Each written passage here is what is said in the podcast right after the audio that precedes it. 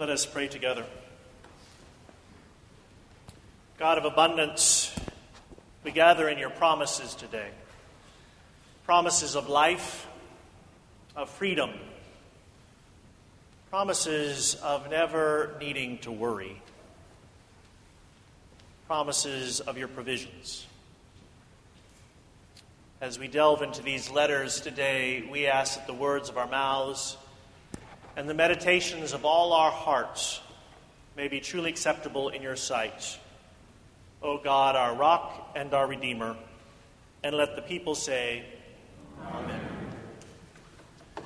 Priya just read to us from Paul's second letter to the churches at Corinth. I want to share just a little bit from the first letter, which is on the top of your stewardship brochure, which you received a few weeks ago.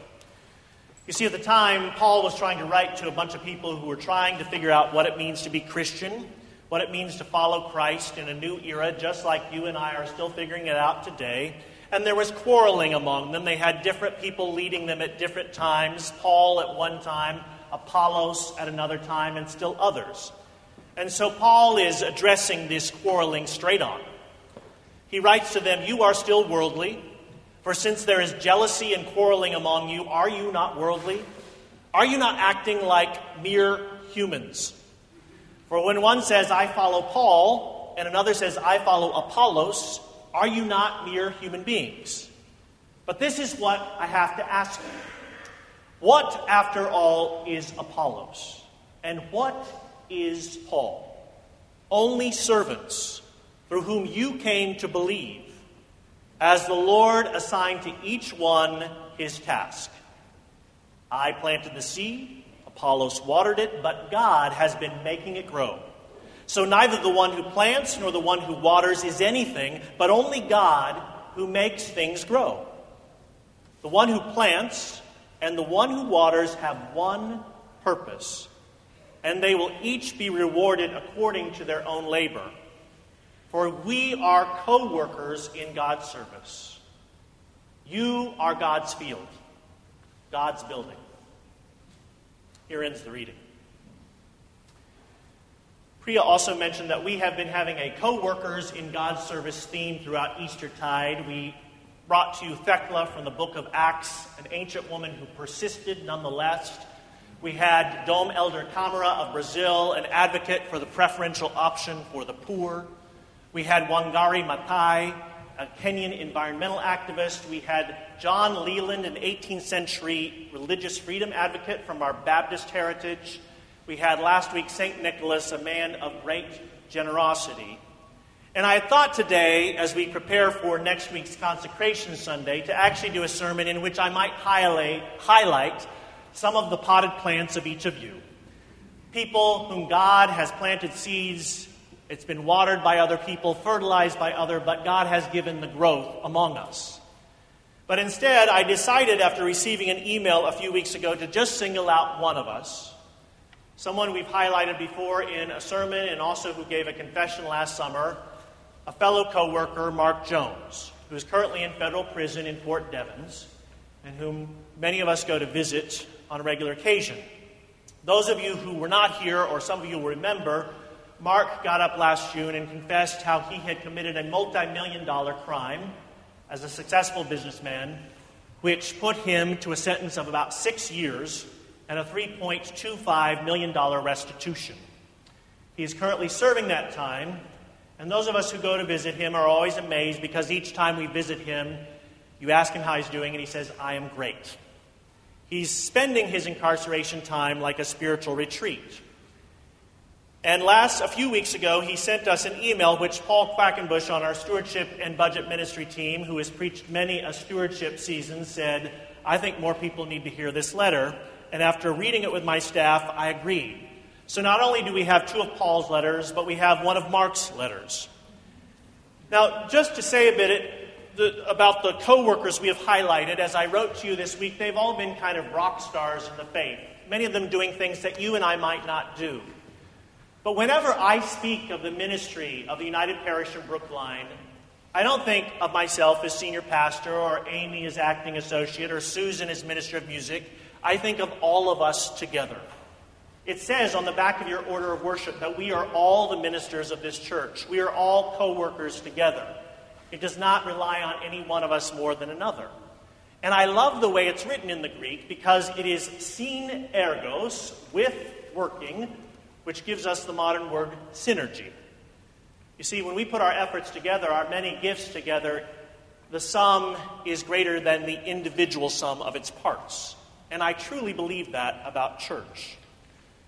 So, Mark wrote us a letter which I would like us all to consider writing to us from prison, just as many Christians have written from prison before, treating it as a time to clear his head and to think about his faith. This is what he wrote I'm sure you've seen a Russian nesting doll. They're intricate and finished with colored detail. The doll is seemingly complete, but you twist it open, and there is another smaller doll right inside, just as intricate and just as complete and inside the second doll, a third, and inside the third, a fourth, and so on. Mark writes that God is doing a major work in my life right now, and I've been trying to write about it for about a month. However, each time I begin to describe the truth God has led me to, there emerges something more, a sort of truth nesting doll inside the truth. The big difference, however, is that instead of progressively smaller and less significant revelations, God, being God, has packed each doll with larger and more profound truths. You see, there have been some members of this congregation who've been helping him to afford living in prison, and you'll hear about that in just a second. And so he wrote this as a sort of thank you note for those gifts. You may want to write down these four truths just to keep them in mind throughout your week. I'd invite you to do that or to lodge them in the back pocket of your mind. The first truth is thankfulness or gratitude. In writing to this group of us who visited me, he said, Each of you has sent money to me in prison. I didn't ask for it, and I certainly didn't expect it. Nevertheless, the financial support was the difference between a bare bones existence and a somewhat comfortable prison lifestyle. A better word than comfortable is filled in. You see, in the prison system, it's kind of like a puzzle with the outside frame complete. That's what the Bureau of Prisons provides for prisoners a roof, a bed, three meals a day, a bathroom, a shower, prison issue uniform. But it's left up to you to fill in the rest of the puzzle at your own expense. Here's the scale of the world of the prison budget and the impact of your gifts. For $8.10, I bought a nightlight. Now, this may not seem like a big deal, but it restored in me a long standing bedtime reading habit. Until then, I had been forced to lie unsettled and restive at the 10 p.m. dorm wide lights out, waiting desperately to read, but able to do so. $57.50 bought me sneakers, sneakers that enabled me to exercise and run, opening up the world of the outside recreational area. Thus far, these shoes have carried me over 1,200 miles on an imaginary but documented run to visit my mother in Irvine, California. One of our members, Carrie Mertz, is tracking those miles. $11.35 provided toothpaste and dental floss and a fighting chance to come out prison with the same number of teeth I came in with. 10 disposable razors and a comb for personal grooming and some dignity around my appearance, and a bar of Irish Spring soap, because until you've had a full bar of real soap in prison, you really don't know what luxury is. $22.25 connected me to the outside world with my pastor and members of the church and my AA group. Pen, papers, envelopes, stamps for letters, 90 minutes on the computer for email, and 30 minutes of phone contact. How do you put a value on this? It was your gifts that fitted each of these pieces into the frame of my prison life. So I am filled with this first truth of thankfulness for your generosity. Truth number two God provides for all your needs. So, Mark writes God then pulled apart another truth nesting doll. Sure enough, there was something bigger and deeper inside. I am paid for my work in the camp. My July paycheck was $1.12 for a partial month of cleaning tables in the dining hall. In August, when the Bureau of Prisons received the full 31 day benefits of my efforts, I was paid $11.42 for the month. He writes, I hope you're smiling along with me because what other constructive reaction could one have?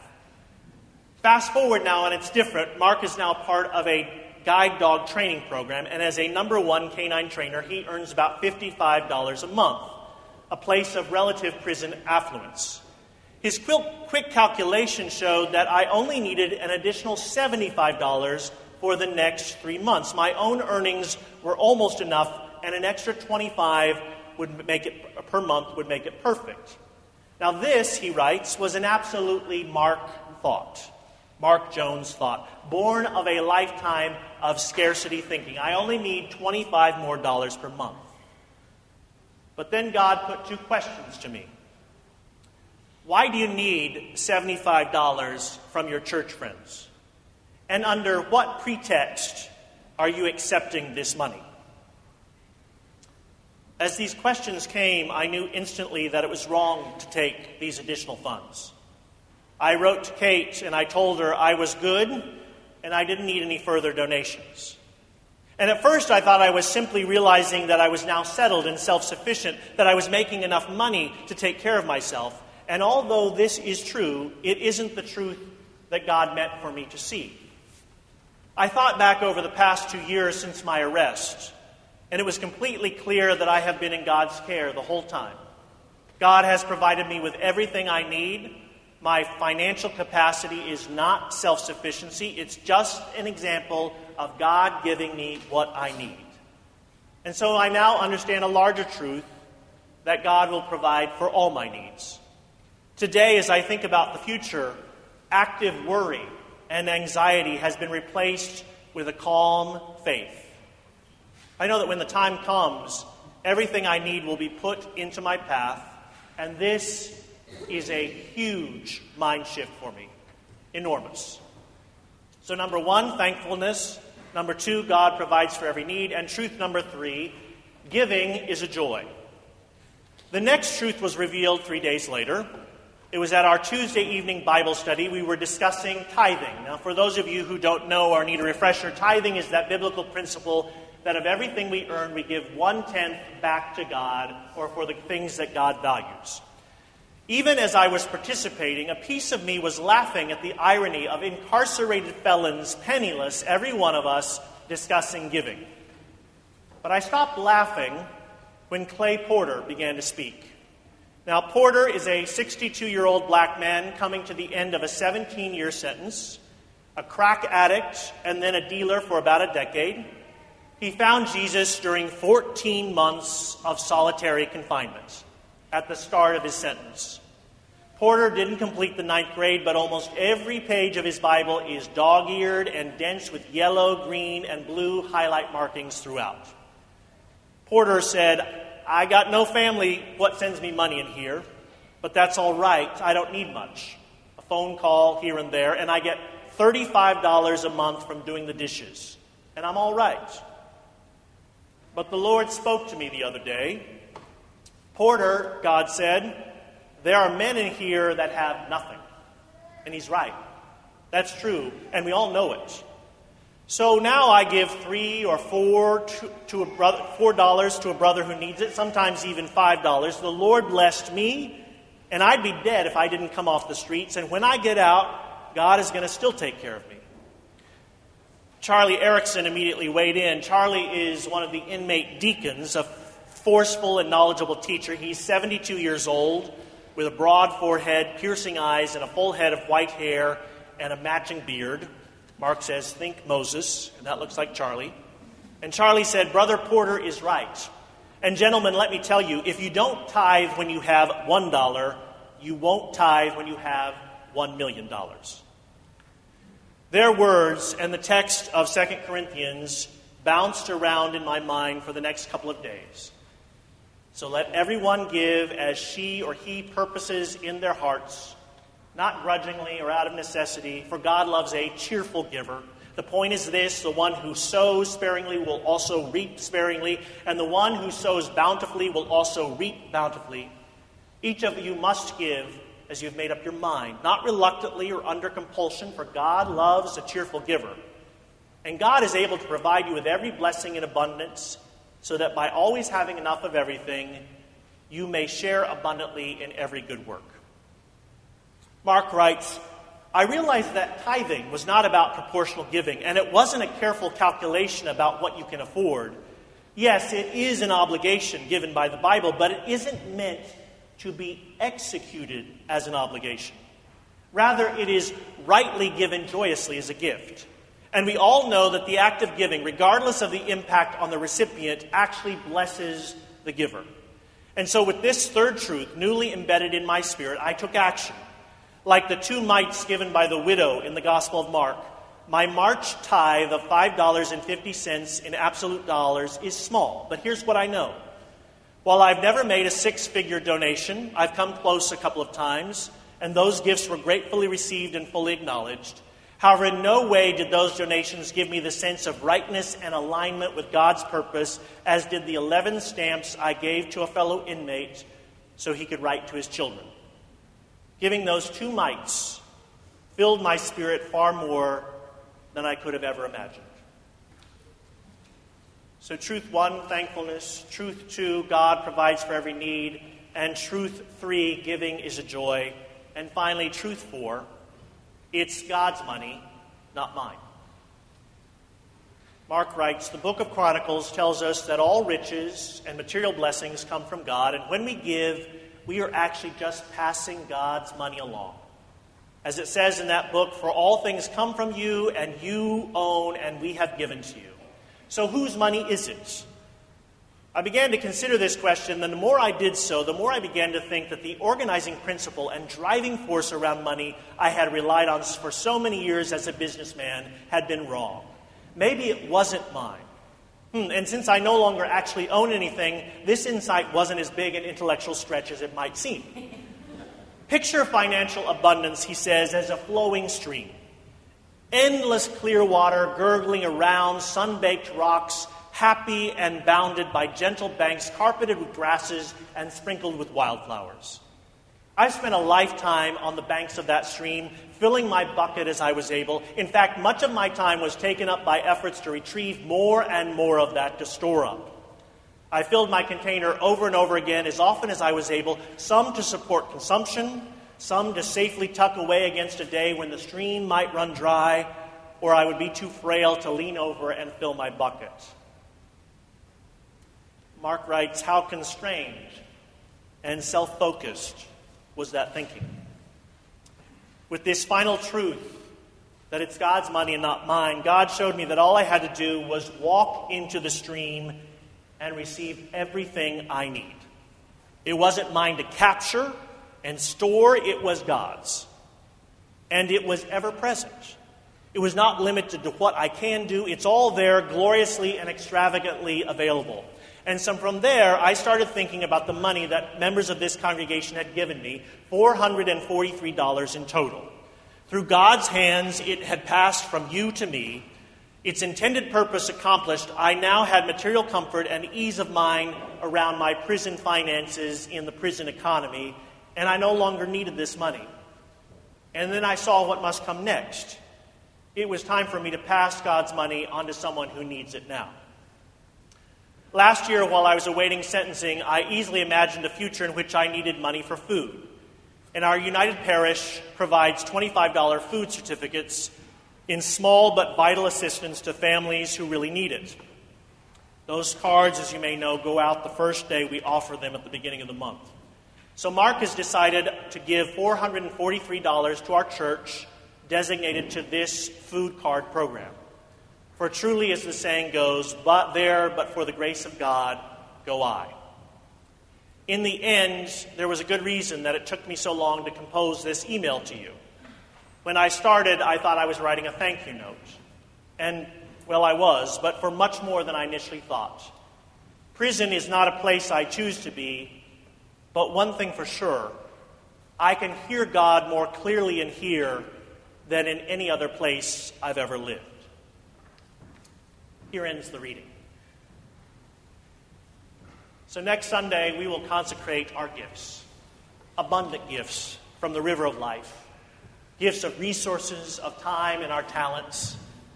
We will hear our children share with us abundantly of their own truth in this place. We will feast downstairs in a banquet provided for us.